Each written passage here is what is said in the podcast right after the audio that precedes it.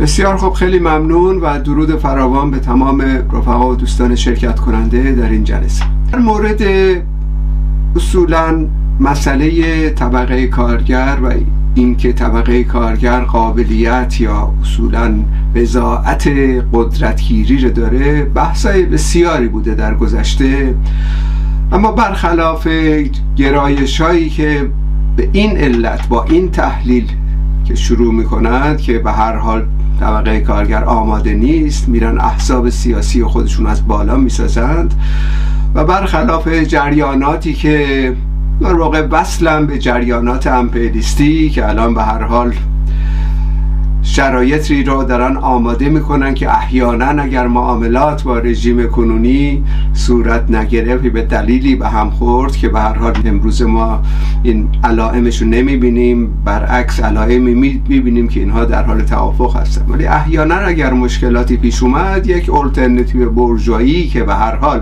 اونها هم اعتقادی به این ندارن که طبقه کارگر قابلیت حاکمیت داره، در حال به اصطلاح فعالیت و تبلیغات مواضع خودشون هستند. بنابراین برخلاف اینها ما بر این اعتقاد هستیم و تاریخ جنبش کارگری در داخل ایران نشان داده که طبقه کارگر قابلیت حاکمیت رو داره. طبقه کارگر در 1357 در محور و اصلی ترین نیرویی بود که منجر به سرنگونی رژیم شاه شد، اعتصاب عمومی چند ماهه و تظاهراتی که به هر حال توده ها در آن شرکت فعال داشتند، میلیون ها نفر، بزرگترین تظاهراتی که عموما میشه گفت در جهان دیده شده با این وسعت. رهبری طبقه کارگر با بستن شیرهای نفت ستون فقرات رژیم شاهنشاهی رو شکوند و این رژیم رو سرنگون کرد. اما به دلیل نبود یک رهبری از پیش ساخته شده در میان توده ها و نبود یک ستاد رهبری، متاسفانه این رهبری انقلاب افتاد به یک دسته دیگه از وابستگان به خود امپریالیسم آمریکا، جریانات روحانیت که در واقع روحانیت شیعه متصل بودن برای 200 سال با خود امپریالیسم و اینها رو در اصطلاح ترشی خوابونده بودن که احیانا اگر کار از کار رها بشه و اصولا دیگه نتونن کاری بکنن و کمونیسم اصطلاح بیاد جایگزین این رژیم شاهنشاهی بشه، این اصطلاح جریاناتی که به عنوان یک آلترناتیو ساخته بودن و ارتباطات تنگاتنگ در اون زمان داشتن رو بیارن و این کارم کردن به دلیل نبود یک رهبری. اگر در اون زمان رهبری انقلابی از پیش ساخته شده بود، ستاد رهبری وجود داشت در میان کارگرها، طبقه کارگر هیچ دلیلی نمی داشت که بره به طرف یک آلترناتیو ارتجاعی مانند خمینی. یعنی در واقع خب به هر حال آگاهی طبقه کارگر به درجه ای بود که میخواستن رژیم شاه سرنگون بشه، اما اینکه چی جای این بیاد مورد مشاجره و بحث نبود و از این نقطه نظر که در میان خود توده ها رهبری و ستاد رهبری وجود نداشت از پیش، که متاسفانه مارکسیست های خیلی برجسته ما به راه دیگه در واقع کشانده شده بودن و راه مبارزه مسلحانه، هم استراتژی هم تاکتیک، بنابراین جدا مونده بودن از طبقه کارگر و از این لحاظ طبقه کارگر رهبری خمینی رو پذیرفت برای مدت خیلی کوتاهی و سپس مبارزاتش رو آغاز کرد از همون اوایل پس از یه دوره در پس از انقلاب. خب در یه همچین شرایطی ما نتیجه‌ای که میتونیم بگیریم اینه که طبقه کارگر قابلیت حاکمیت داره به شرطی که ستاد رهبریش از پیش ساخته باشه، یعنی در واقع این به اصطلاح حرکت‌ها تنظیم شده باشه، هماهنگ شده باشه، رهبری خودش رو در واقع به توده ها شناسانده باشه و فراخواندن اعتصاب و جلب اعتصاب سراسری بشه، اعتصاب عمومی در واقع بشه و اعتصابات رهنمود بده به توده ها چه زمانی با هم دست از کار بردارن و چه زمانی به خیابان ها بیان و غیره. تمام اینها مستلزم این رهبری هستش و این اگر این رهبری وجود نداشته باشه، متاسفانه ماجرای 1357 میتونه تکرار بشه در شرایطی که رژیم کنونی در حالت سرنگونی قرار گرفته باشه. بنابراین مسئله اساسی این هستش که این قابلیت وجود داره در درون طبقه کارگر و همچنین در این 44 سال به غیر از دورانی که جنگ با عراق طرح شد، 7-8 سالی که اون زمان به هر حال امکان فعالیت‌های ضد رژیمی و اعتصاب و غیره نبود، به غیر از اون مقطع کوتاه یک روز دست از اعتصاب و سازماندهی و اعتراض بر نداشت و از این رو میبینیم که در میان توده های خیلی وسیعی که امروز به هر حال در خیابان ها هستن، معلمان، پرستاران، دانشجوها، زنان به اصطلاح مرتبط به مسائل اجتماعی و ملیت های تحت ستم، در واقع تمام اینها در واقع در خیابان ها هستند. در این شرایط در واقع نقش طبقه کارگر میتونه خیلی برجسته باشه در شرایط کنونی. از این لحاظ این سابقه قبلی که ما در 1357 مشاهده کردیم و پس از اون دورانی که اعتصابات در واقع شکل گرفت و مبارزات شروع شد، ما نقش طبقه کارگر رو برجسته میبینیم در تمام این 44 سال. و از اون مهمتر مسئله آگاهی سیاسی، مسئله اساسی این هستش که در درون طبقه کارگر و در میان پیشتازانشون مشخصاً مسئله به چالش کشیدن دولت سرمایه‌داری بارها طرح شده و این یکی از مهمترین بخش‌های حضور و همچنین رزمندگی طبقه کارگر نشون میده.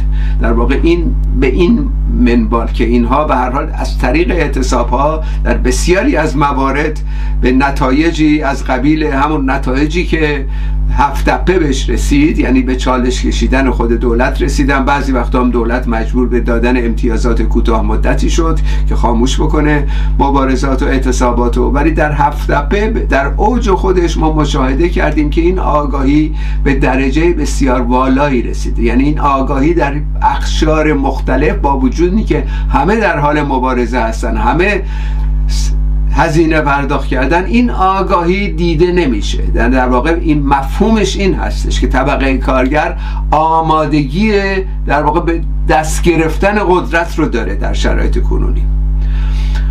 خب در مقابل این وضعیتی که ما امروز میبینیم، یکی از نکات مهمی که طرح شده در این دوران، در همین 5-6 ماه گذشته، این هستش که ما چه درس‌های اساسی میتونیم بگیریم از این دوران و نقش طبقه کارگر برای دوران بعد. چون اصولا ما وقتی ارزیابی میکنیم صرفا این نیستش که بازگو کنیم تاریخ و یا ورق بزنیم تاریخ و غیره، اون مسائل اصلی رو در واقع برجسته میکنیم، اون تجاربی که دستاوردهای مهمی رو به دنبال داشته برجسته میکنیم و از اونها برای دوران بعد استفاده میکنیم. یعنی در واقع خودمون رو به عنوان کل طبقه کارگر و تمام گرایش‌هایی که مرتبط هستن به طبقه کارگر آماده میکنیم برای تسخیر قدرت سیاسی توسط طبقه کارگر در دوره بعد. شرایط کنونی خب واضحه در داخل ایران به دلیل اختناق شدید از یک سو و عمق بحران اقتصادی از سوی دیگه به طور دائمی انفجاری هستش. یعنی در واقع ما شاهد این بودیم در چند سال گذشته بارها طغیان‌های توده‌ای صورت میگیره، به شکل خود انگیخته توده‌ها به خیابان‌ها میان و تجاربی کسب میکنن. در نتیجه اگر هم ما مشاهده بکنیم در شرایط کنونی، خب شرایط جنگ، در واقع جنگ طبقاتی در شرف وقوع هست. در جنگ هم به هر حال مسائلی که مطرح میشه اینه که خب افت خیز داره این جنگ، یعنی بعضی وقتا توده ها از قبل آماده نیستن، مجبورن عقب نشینی های موقت بکنن، بعضی وقتا به جلو میرن تا تسخیر قدرت. یعنی شرایطی که ما در داخل ایران میبینیم به دلیل این بحران اقتصادی و بحران در واقع مربوط به خود رژیم و سرکوب ها و اختناقی که ایجاد میشه، به طور دائمی ما این در واقع گشایش هایی که توده ها به خیابان ها میانا مشاهده کردیم و خواهیم هم کرد در آینده. در برخی از شرایط این حرکت ها، این به اصطلاح خیزش های توده ای عمیق‌تر میشن، طولانی تر میشن، مثل مورد این بار که مشاهده کردیم. در دوران دیگه هم میتونه کوتاه‌تر باشه و حتی مرتبط بشه به مسئله سرنگونی رژیم. بنابراین ما در شرایطی مثل جامعه ایران با رژیمی که در حاکمیت هست، شرایط موقعیت‌های انقلابی رو بسیار دیدیم و خواهیم دید باز. یعنی مسئله سر این هستش که موقعیت انقلابی به دلیل انزجار توده ها از یک سو از اختناق و غیره شروع میشه، ولی مهمتر از اون مسئله بحران اقتصادی هست. بحران اقتصادی که در واقع توده ها فقیرتر و فقیرتر میشن و شرایط مالیشون، شرایط خرید کالاهای اولیه‌شون دچار مشکلات میشه و در یه شرایط بسیار وخیمی قرار میگیرن که طغیان میکنن، در خیابان ها میان. در نتیجه ما این روند رو خواهیم داشت. از ابتدای انقلاب داشتیم، غیر از اون دوره کوتاه تا از این به بعد هم خواهیم داشت. اگر در این شرایط هم انقلاب به پیروزی نرسه هیچ باکی نیستش، چون به هر حال ما عقب نشینی لازم داریم و در این عقب نشینی ها و پیشرفت ها اون مسئله مهمی که مطرح هست اینه که درسای دوره قبل چی بوده، چه درسایی میتونیم بگیریم، بر اساس اون درس‌ها چه اقداماتی میتونیم بکنیم. این مسئله کلیدی هستش برای ارزیابی وضعیت کنونی.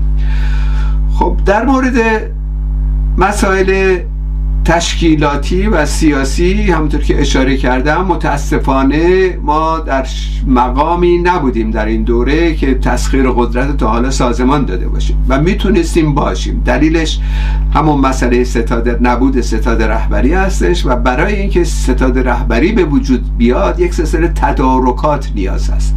این تدارکات از پیش در دوره پیش متاسفانه نریختیم. تا در حین همین چند ماه ما میبینیم در برخی از مناطق، در برخی از مثلا بخشایی از پیشتازان کارگری این تدارکات هم ریخته شد و به مورد اجرا قرار گرفت. یعنی ساختن هسته‌های مخفی برای تدارک سازماندهی، سازماندهی خود، سازماندهی هم قطران خود و سازماندهی کل جامعه، تمام ستمگشان جامعه، یعنی اردو کار. بنابراین این مسئله اساسی هستش که ما خوشبختانه در همین چند ماه گذشته اینو مشاهده کردیم. این بزرگترین دستاورد ما در این دوره هستش که باید اون حفظ بکنیم و تدارکش رو ببینیم، برای اینکه این هسته هایی که به وجود اومدن و در هر شهر و مکانی که امکان پذیر است مبارزات و تداوم بخشیدن و آگاهی بالایی برخوردار هستند، این در واقع سراسری بشه.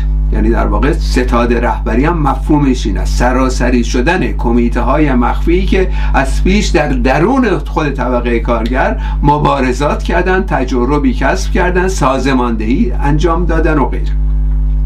بنابراین این مسئله مهمی هستش که باید در واقع در نظر بگیریم در سطح تشکیلاتی و در سطح در واقع دخالتگری. اما در سطح سیاسی هم تجربه بسیار مهمی داشتیم که این تجربه هم کمک میکنه برای تدارک یافتن دوران بعد، یعنی دوران تدارک به اصطلاح انقلاب آتی. و اونم اینه که در میان اصولا اپوزیسیون در مجموع ما شاهد سه خط سیاسی متفاوت با هم شدیم. مثلا به شکل موازی ما میبینیم سه خط برجسته شده در ارتباط با تدارک انقلاب.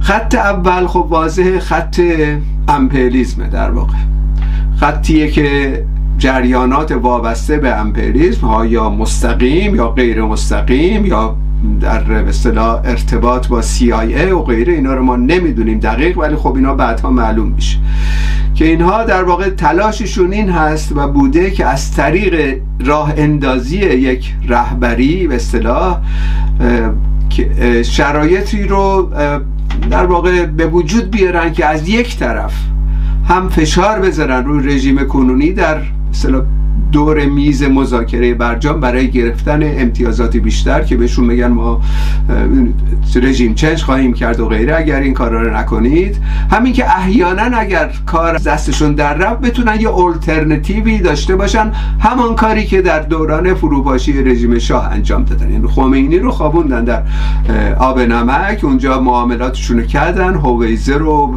قطبزاده و دار دسته، اینها تمام کارها رو آماده کردن پیش از اینکه رژیم شاه ساقط بشه. و اصولا رژیم شاه هم خب شاه خود ربونه کردن، گفتن باید بره از کشور بیرون و ارتش هم تسلیم خمینی شد، در واقع اعلام بی‌طرفی کرد به اصطلاح.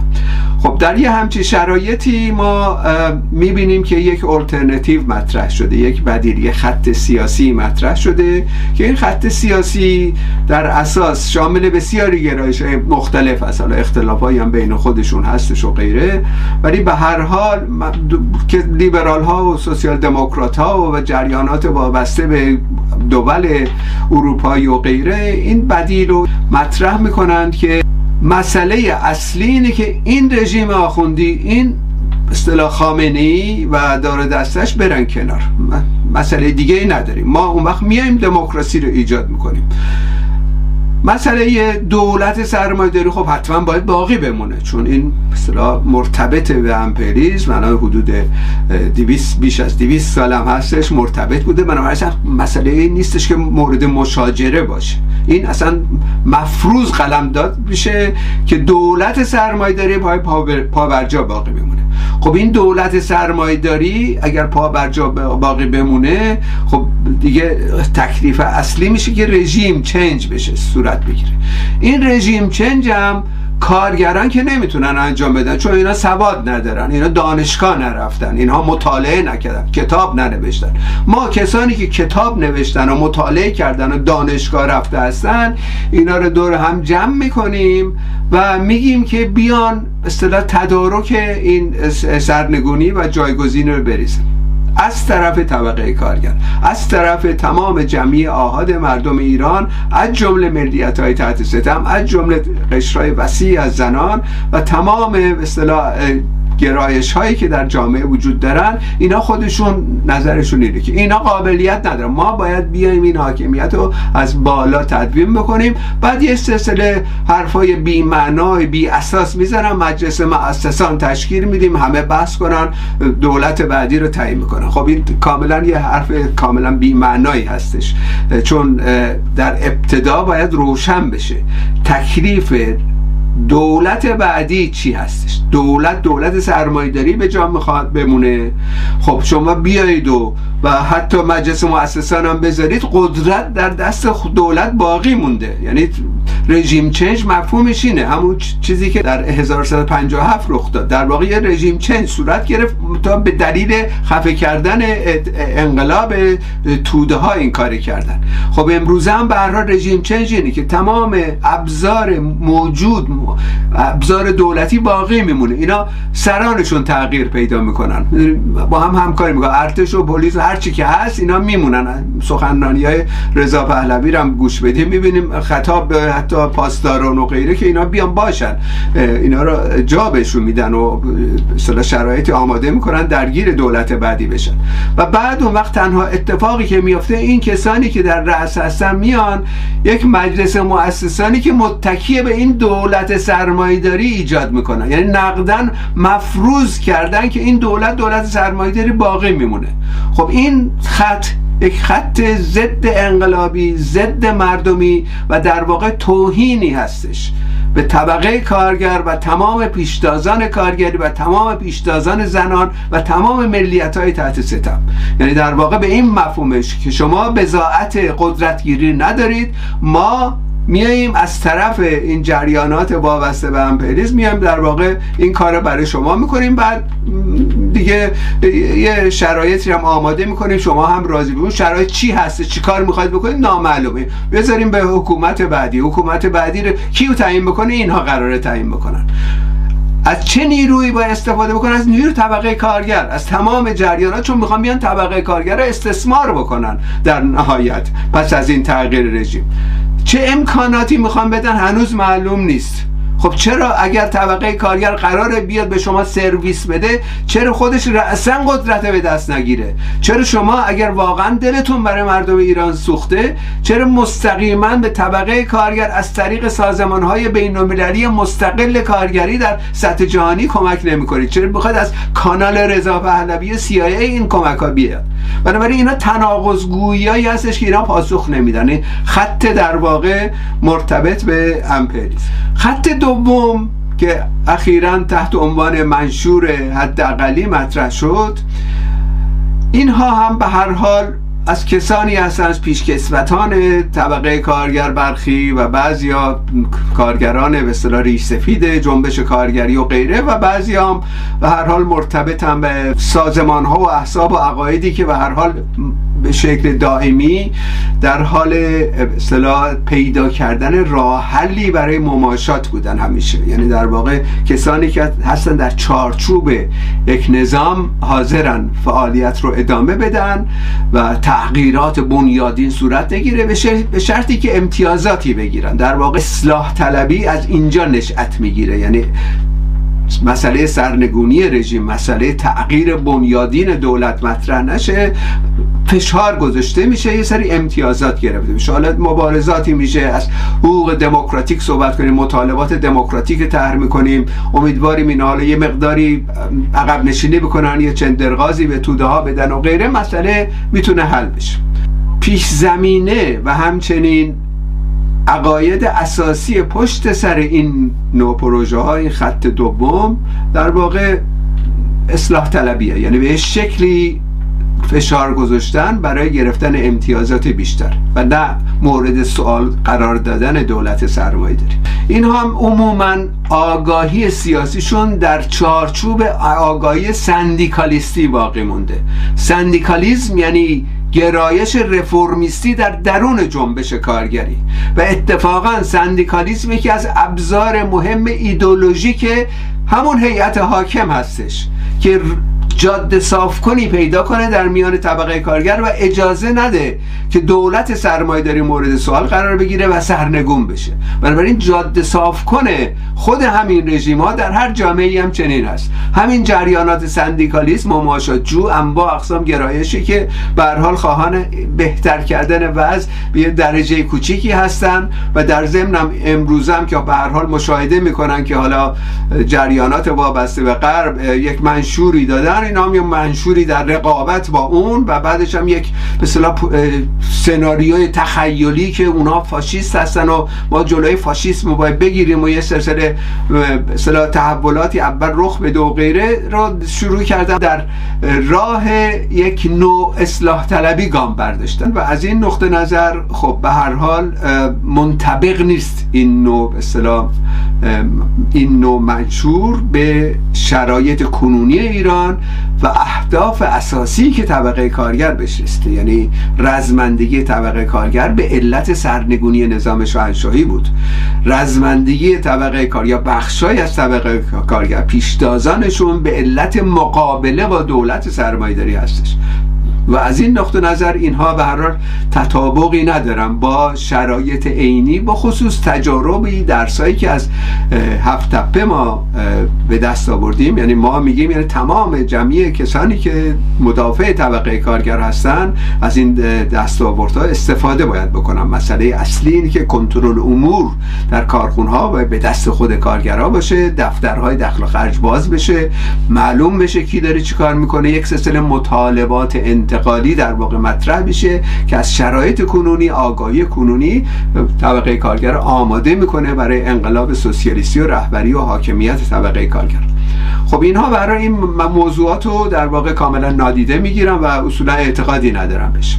در این ارتباط هستش که یک خط سومی هم به وجود اومد خوشبختانه و این ادامه داره و این تجارب این خط سوم اون اصطلاح درس‌های عمده‌ای هستش که ما باید دوره آتی ازش استفاده بکنیم. خط سوم بر این اعتقاده که برای فعالیت‌ها، برای کارهایی که انجام میدیم باید اولا از آگاهی فعلی شروع بکنیم، ببینیم شرایط چگونه هست، شعارها و مطالبات مردم در خیابان‌ها چی هستش. آیا در خیابان‌ها همه فریاد میزنن که در اون حدیه که بگه ما نون نداریم، ما غذا نداریم، یعنی در این حد باقی مونده؟ آیا فقط فریاد میزنن که ما شرایط رو باید بهتر بکنید و غیره، آموزش بهتر بشه؟ از این نوع مسائل، مسائل کلیدی و اصلی 6 ماه مبارزات خیابانیه که هزاران نفر جوانان جان خودشون از دست دادن، به این منظور جان خودشون از دست دادن. خیر، محور شعارها مسئله سرنگونیه، سرنگونی این حاکمیت موجود. حالا اینکه الترناتیو چی هستش و غیره شاید اختلاف نظران باشه، ولی در میان توده ها حداقل شعارها شعار سرنگونی هستش. این شعار هم در واقع باید حفظ بشه. این شعار در واقع غیر واقعی و ماورای چپی و غیره نیستش، این شعاری که توده ها فرا خوندند. در واقع ما به عنوان مارکسیستا واضحه که نباید شعارهایی که فرای آگاهی فعلی کارگران و جمعی آهات هست در خیابانها طرح بکنیم که قابل قبول نباشه. ولی وقتی خود توده ها به این آگاهی میرسن، یعنی این آگاهی های حد اقلی ما ایناست، دارن نشون میدن، توده های خیلی وسیع اینه دارن نشون میدن و این خط سوم اینو پذیرفته که باید از اینجا شروع بکنیم. خط سوم پذیرفته که در درون طبقه کارگر امروزه منشوری نیاز نیست، برنامه سیاسی احزاب مطرح نیست، امروزه باید مطالبات انتقالی رو طرح بکنیم.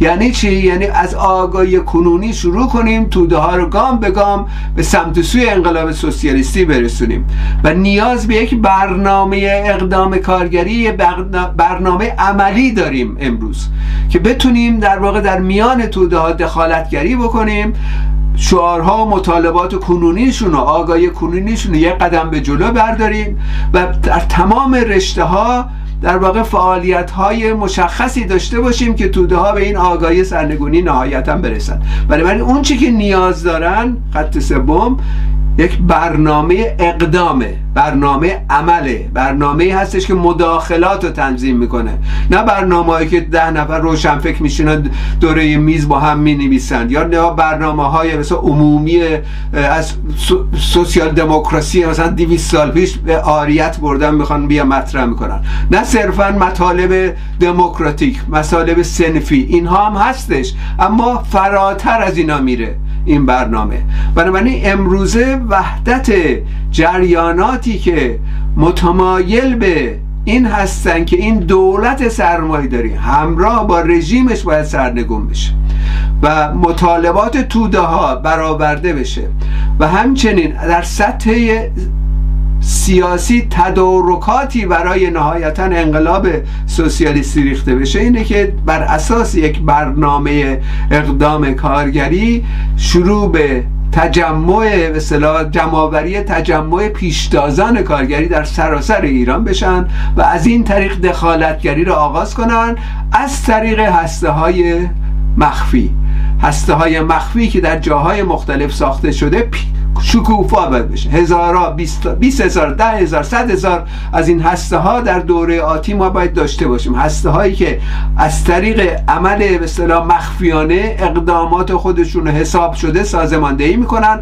اما از طریق یک نشریه سراسری با هم اصطلاح هماهنگی سراسری را انجام میدن. دقیقا یکی از نظراتی که لنین مطرح کرد و انقلاب اون زمان اکتبر 1917 رو به پیروزی رسون، دقیقا صحبت از این میکنه، صحبت از این تشکیلاتی که به وجود میاد، صحبت از این میکنه این تشکیلات و اون نشریه‌ای که داره، اون کاری که میخواد بکنه نشریه‌ای هست میشه داربست یک مثلا ساختمان. ساختمان همینطور که بالا میاد این داربست هدایت میکنه، جهت میده کجا باید لوله کشی بشه، کجا باید پنجره دست بشه، کجا در باید بیاد و غیره. یعنی در واقع این همچه حالتی خواهد داشت، تجمع هسته های مخفی به دور یک نشریه سراسری مخفی و همچنین بر اساس یک برنامه اقدام کارگری. این در واقع این خط سوم امروز خطیه که ما میتونیم به عنوان کسانی که در داخل ایران دخالتگر بودیم و همچنین هستیم و می‌خوایم به هر حال طبقه کارگر به حاکمیت برسه، در اون رشته سازماندهی رو سازمان بدیم. و از این نقطه نظر این وقایع، حتی اگر هم به عقب نشینی موقتی توده ها منجر بشه، بیهوده نبوده. در واقع درس های عمده ای ما گرفتیم و این درس ها رو باید تقویت کنیم برای دوره بعد.